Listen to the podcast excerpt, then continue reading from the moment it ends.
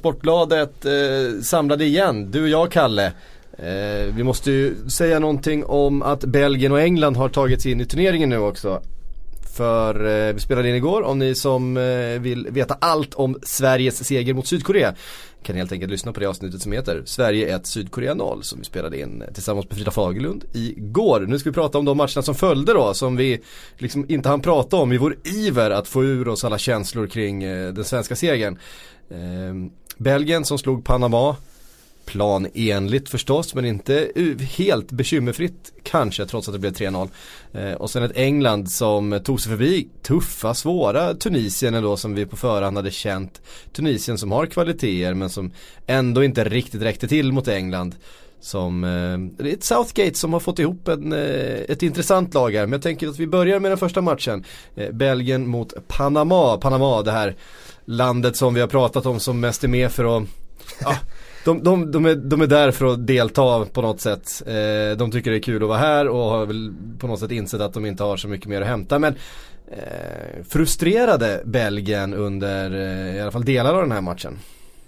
Ja men det får man säga. Och eh, även om det eh, var farligt några gånger i första halvlek. Vilket det såklart ska vara också. Det är ett världsklasslag som möter eh, VMs lilleputtlag så uh, kändes det som att det var ändå någonting att bryta ner. Det var stabila fysiska pjäser som kunde täcka ytor och som kunde gå in i dueller. Det kunde vi ju sannoliken konstatera. Man gillar han Torres med håret. Eh, Precis. Det var en hårding. Det var eh, flera tycker jag som var rejäla bitar som kunde eh, trycka på i duellerna. Så att eh, man får ju säga att eh, det blev förvånansvärt svårt ändå för Belgien. Jag hade nog räknat med att de skulle gå till pausledning och att de skulle surfa hem det tämligen enkelt och tidigare än vad de gjorde. Eh, samtidigt så, jag menar de vinner med 3-0, det är en VM-premiär. Det går ju inte att säga att eh, att, eh, att det inte var en styrkedemonstration för det tycker jag det var till slut i alla fall. Eh, att de har den anfallskraften de har och jag tycker vi kan komma in på det lite senare men just spelmässigt så ser det jätteintressant ut faktiskt. Mm, det, det, skulle då till en eh, fin pendling han får där, eh, Mertens eh, vid 1-0.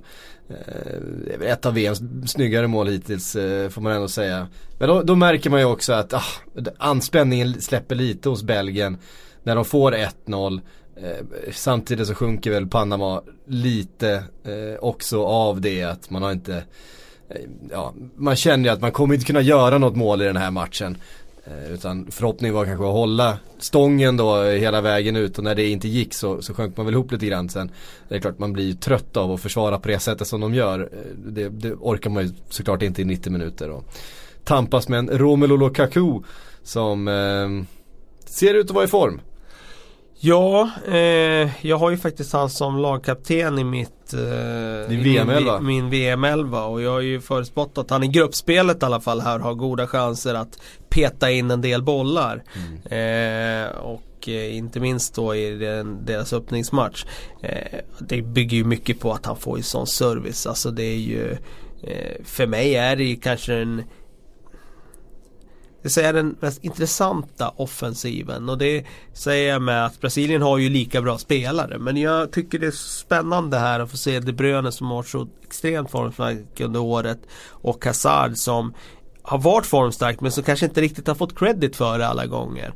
Men det här är ju två liksom unika fotbollshjärnor när det handlar om just den sista tredjedel och kombinera och vända upp och eh, slå sin gubbe och eh, hitta de här korta väggspelen och eh, få se dem tillsammans nu. Och så finns det en Mertens där som också är eh, Otroligt bra på, på att kombinera på sista tredje och sen ett sånt monster som Lukaku som eh, kan avsluta, som kan buffla, som kan springa i djupled.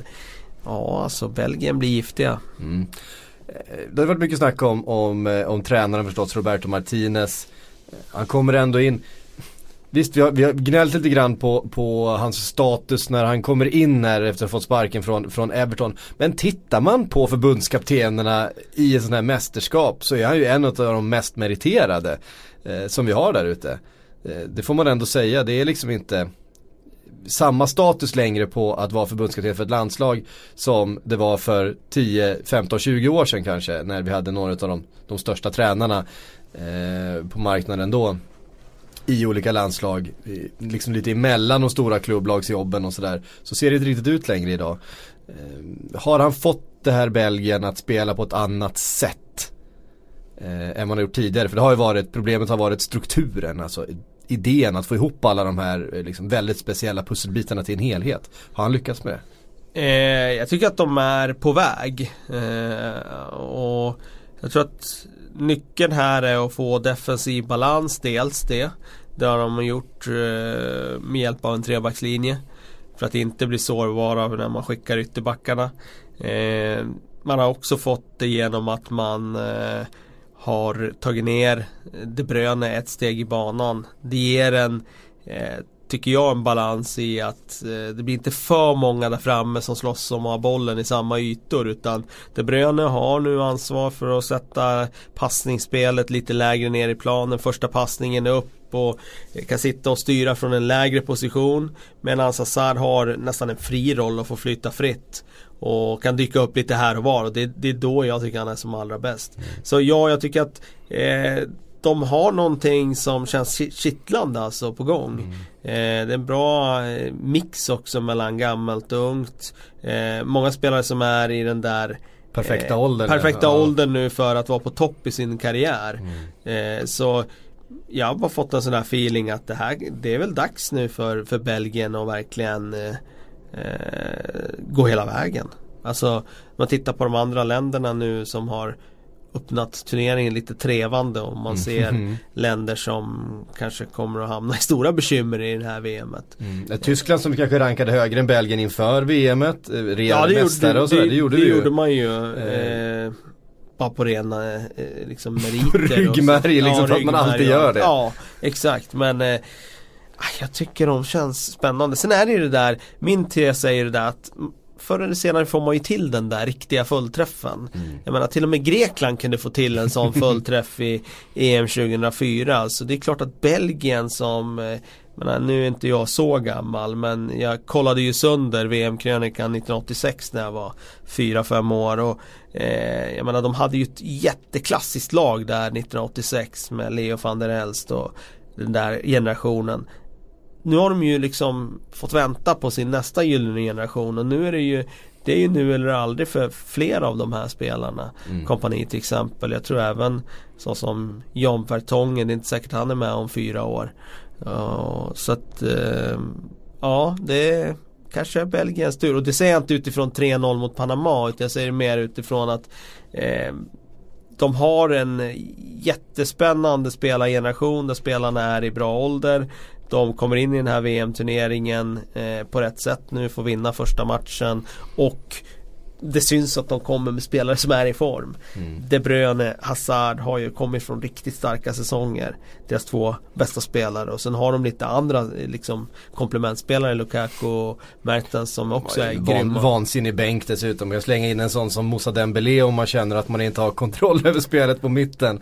Och då får man det helt ja. enkelt. Och det är ju en spelartyp som jag menar han hade ju kunnat tillfört i väldigt många länder. Men att ta Tysklands ja, mitt, mittfält den här matchen nu mot Mexiko. De hade behövt en Moussa Dembele. Mm. Ta Brasiliens mittfält i, i, deras match. De hade behövt en Moussa Dembele. Alltså det är det är ett eh, groteskt bra spelarmaterial de har i Belgien. Mm. Eh, och det känns som att vi har pratat ibland om att, jag menar du vet, Argentina med alla anfallare, men alla deras stora stjärnor ska ju in på en position. Ja. Det känns som att Belgien har fått fram ett lag med stjärnor som verkligen kompletterar varandra. Det finns olika former på de här pusselbitarna att liksom mm. liksom bygga någonting intressant av. Eh, sen, en annan fråga ett annat frågetecken som man har kring det här laget är också kring sammanhållningen. Det har ju varit en del tjafs, det har varit en del bråk, det är stora viljor. Eh, de är belgare.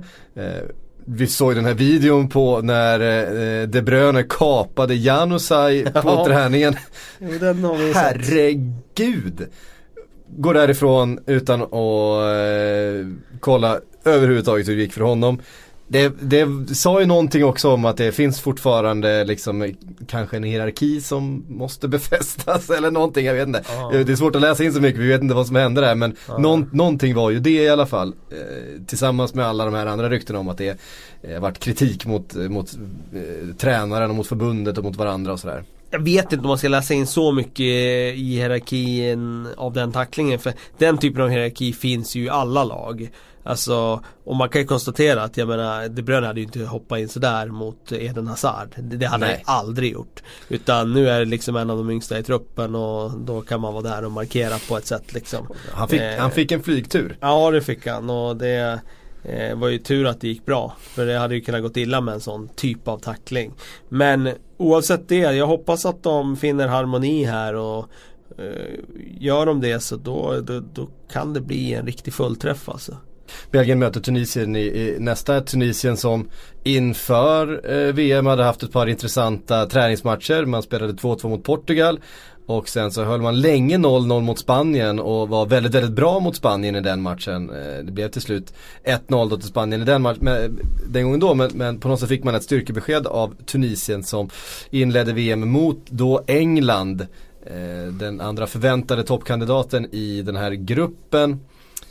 Eh, jag antar att Belgien inte kommer skruva så mycket på sitt spel eh, för att anpassa sig efter Tunisien direkt. Eh, men av det du såg från Tunisien då, om vi ska använda det som en övergång då till den andra matchen som spelades igår. Eh, behöver de tänka, är det någonting de behöver fundera på när det kommer att möta Panama som du egentligen inte behöver bekymra dig så Nej, mycket om alls. Tunisien har ändå en del spelare som, som kan göra grejer. Ja, framförallt tror jag att de behöver förhålla sig till att Tunisien i andra halvlek mot England stängde ner dem väldigt bra faktiskt. Eh, de hade ju problem i första halvlek, det kunde ju alla se och de släppte till väldigt mycket målchanser då. Både från öppet spel och från fasta Fick sin målvakt skadad också. Det, Ja, absolut. Men eh, de släppte till lite för mycket eh, tyckte jag för att det ska kunna sättas på det kontot. Nu minns jag inte exakt när han blev skadad men det var ju där i första halvlek i alla ja fall. Eh, men oavsett så i andra halvlek så förändrar man ju spelsystemet, gick ner på en fembackslinje i Tunisien och då tyckte jag att de kontrollerade England väldigt, väldigt effektivt och England skapade ju egentligen mest på fasta situationer då i andra halvlek. Då blev det i och för sig väldigt farligt. Men det berodde ju också på att jag tror att Tunisien hade en hela havet stormar match när det gällde just hur de skulle hantera Englands fasta. För de började ju med att spela någon slags zonspel där de skulle flytta upp linjen efter varje nick. Och, vilket vi kan se här och där ibland. Men när matchen var inne i andra halvlek då hade de gått över på rent markeringsspel och det var ju en sån markeringsmiss som eh, Harry Kane utnyttjade. Eh, så det var Ja, de förändrade väldigt mycket under den här matchen mot England. Och eh, formationsändringen till att de gick ner till en fembackslinje, det, den var ju jättelyckad. Eh, för där tyckte jag de gick helt rätt och England fick problem då. Däremot så deras fasta situationer, det behöver de nog nöta här nu inför, inför mötet med Belgien. Eh, och vad höll de på på defensiva? Alltså den där höga linjen. Ja, alltså den debatten har jag eh, tagit i andra sammanhang och den kan man ju föra länge. Jag, jag tycker ju att eh, man har en fördel av att ha en hög linje. Men det där var den högsta linjen man sett någonsin. Men jag fick inte prata klart Nej, nu. förlåt. Om jag får prata lite punkt. Eh, man har en fördel att ha en hög linje om man inte har de bästa huvudspelarna. Utan eh, då är det ganska svårt att stå lågt och bara nicka undan också. Men eh, och sen tycker jag att en aspekt är att man tänker inte på de här gångerna när man får tillbaka bollen enkelt av att det blir offside med en hög linje. Eller att den bara slås och den rinner bort eller den går i händerna på målvakten. Då, då får man aldrig veta hur hade det gått om vi hade haft en låg linje nu. Eh, däremot blir det ju väldigt tydligt när man har en hög linje och sen eh, slås den perfekt och springer, nickar, målvakten hinner inte ut. Ja då ser det ju väldigt illa ut. Eh, så att eh, jag skulle säga att eh, du är för Ja. hög linje jag är för hög linje beroende på vad man har för spelarmaterial. Märk väl, beroende på vad man har för spelarmaterial. Men vi ser ju ute i Europa att många av toppklubbarna som kanske inte har de här längsta spelarna i laget, de använder en hög linje. Mm.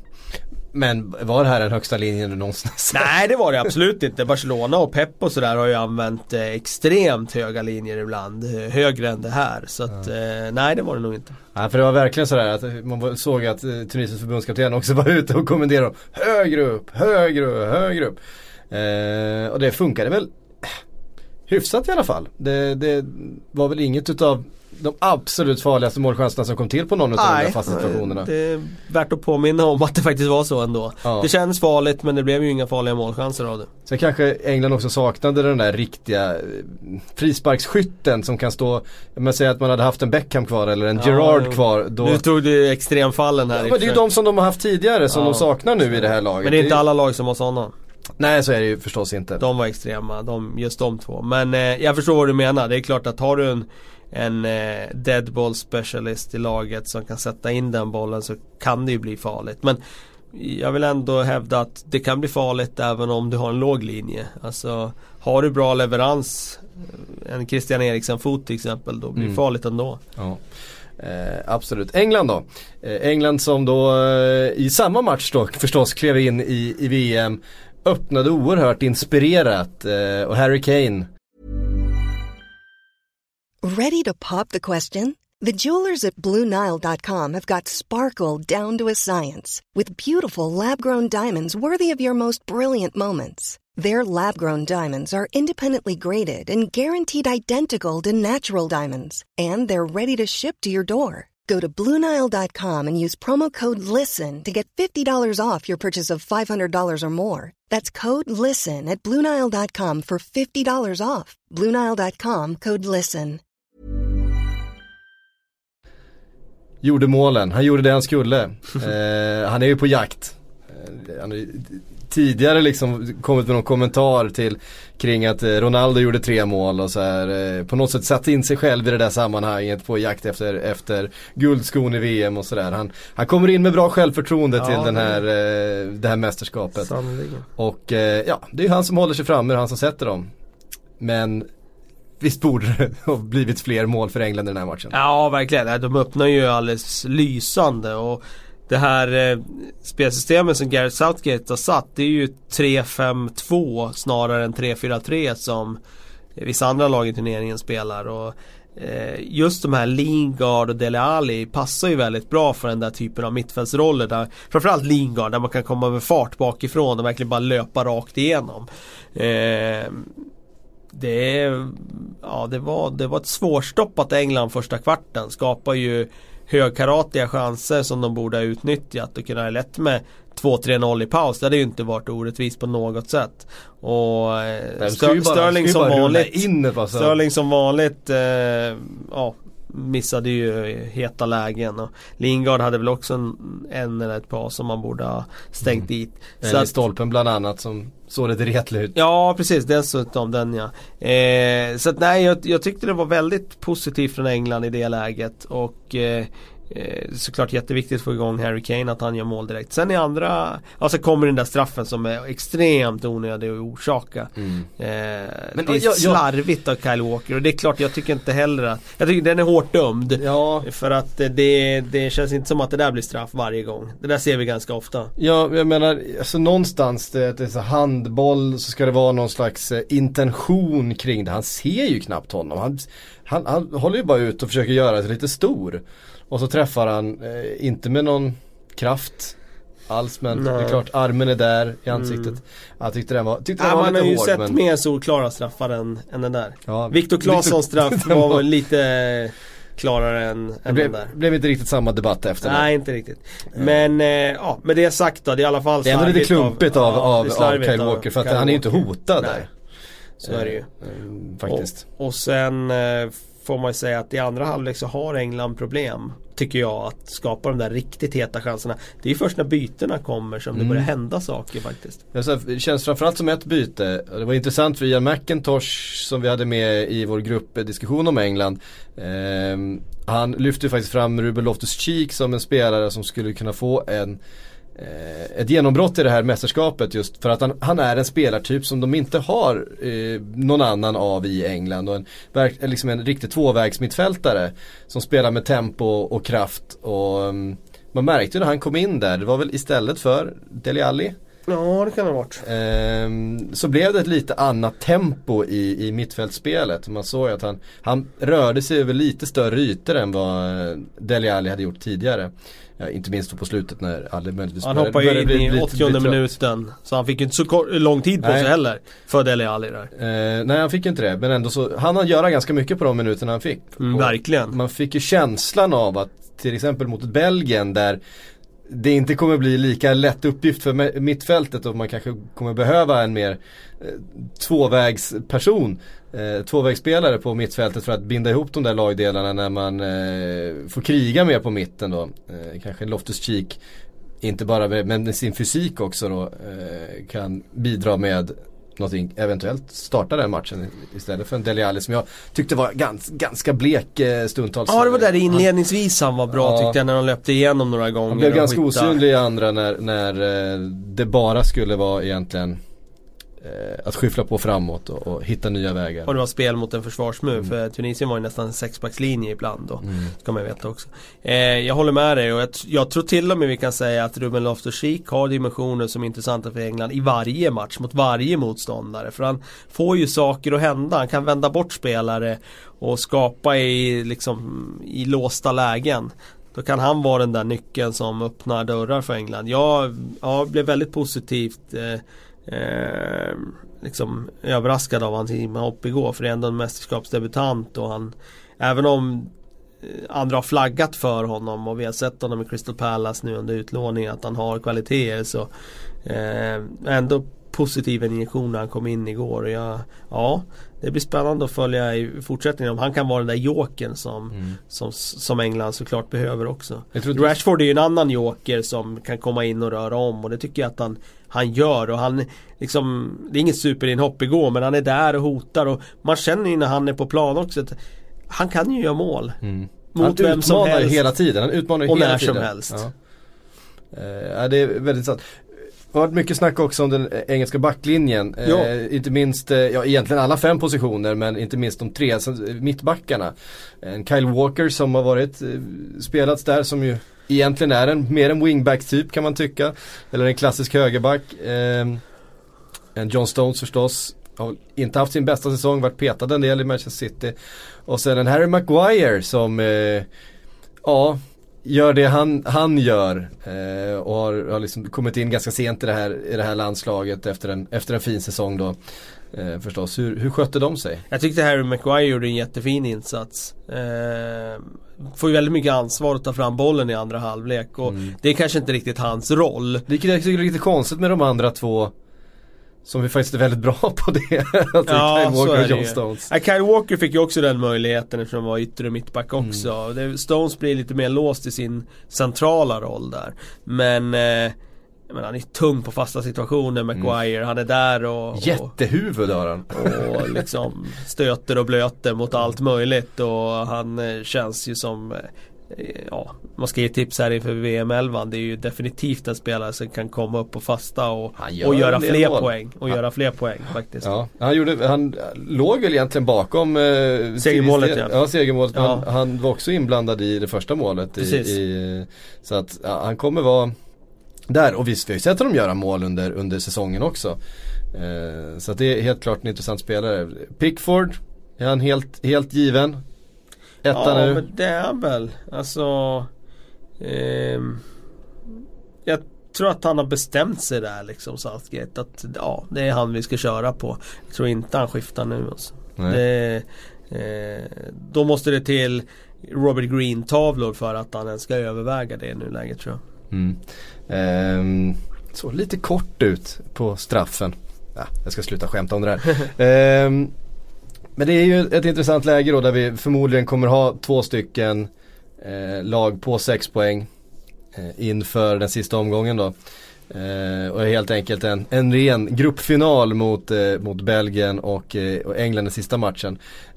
Kanske inte det spelar sådär jättestor roll med tanke på att man då har eh, Grupp H eh, som har ställts eh, mot och det är frågan om Colombia är bättre än Senegal och så vidare. Det kanske vi kommer få fler svar på nu under, Nu, under detta, nu ligger Colombia under med 1-0 mot Japan. Har dessutom åkt på en straff och utvisning efter 2-3 minuter. Så att vi får se om Colombia ens går vidare från den här gruppen. Det var inga bra besked. Eh, den matchen varken... pågår i detta nu medan vi spelar in podden och jag har datan uppe här så jag har följt den. Men jag, jag har inte sagt något under podden för att jag vill inte liksom få dig ur fas här. Men Nej, det var precis. en väldigt dramatisk inledning av matchen här där Carlos Sanchez tog med handen i eget straffområde. Jag förstår. Japan som, som jag har dömt ut och som, som Frida initialt trodde på. Hon kanske får eh, dra det längsta strået här till slut ja, ändå. Snyggt, snyggt. Eh, inte bra för mitt VM-tips det här heller känner jag. Okay. det går redan rätt uselt. Eh, så att det kanske inte spelar så stor roll. Eh, Gareth Southgate, är det någonting han behöver fundera på inför Panama? Inte så jättemycket va? Nej, inte inför Panama utan han kan ju nästan eftersom vi räknar ju med att de plockar hem tre pinnar där. Då kan mm. han börja planera nu för slutspelet och hur de ska liksom Han kan titta på lite andra matcher och fundera på vad är det som liksom är segerreceptet i den här turneringen. Vad är det liksom för trend. Och om man tittar på hur Mexiko verkligen blitzade sönder Tyskland med liksom omställningar och sådär. Så England, det var inte omställningar men det var ju Jag känner igen den där farten som mm. de har.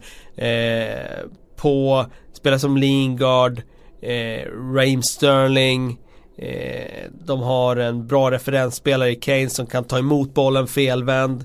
Och eh, ja, det var inte samma typ av liksom, kontringsspel men de har fart och det tror jag kan bli väldigt intressant för England längre fram i turneringen. För när de möter bättre lag och de själva ska spela defensivt då kommer de behöva vara bra på att ställa om och det, det tror jag att de kan vara. Mm.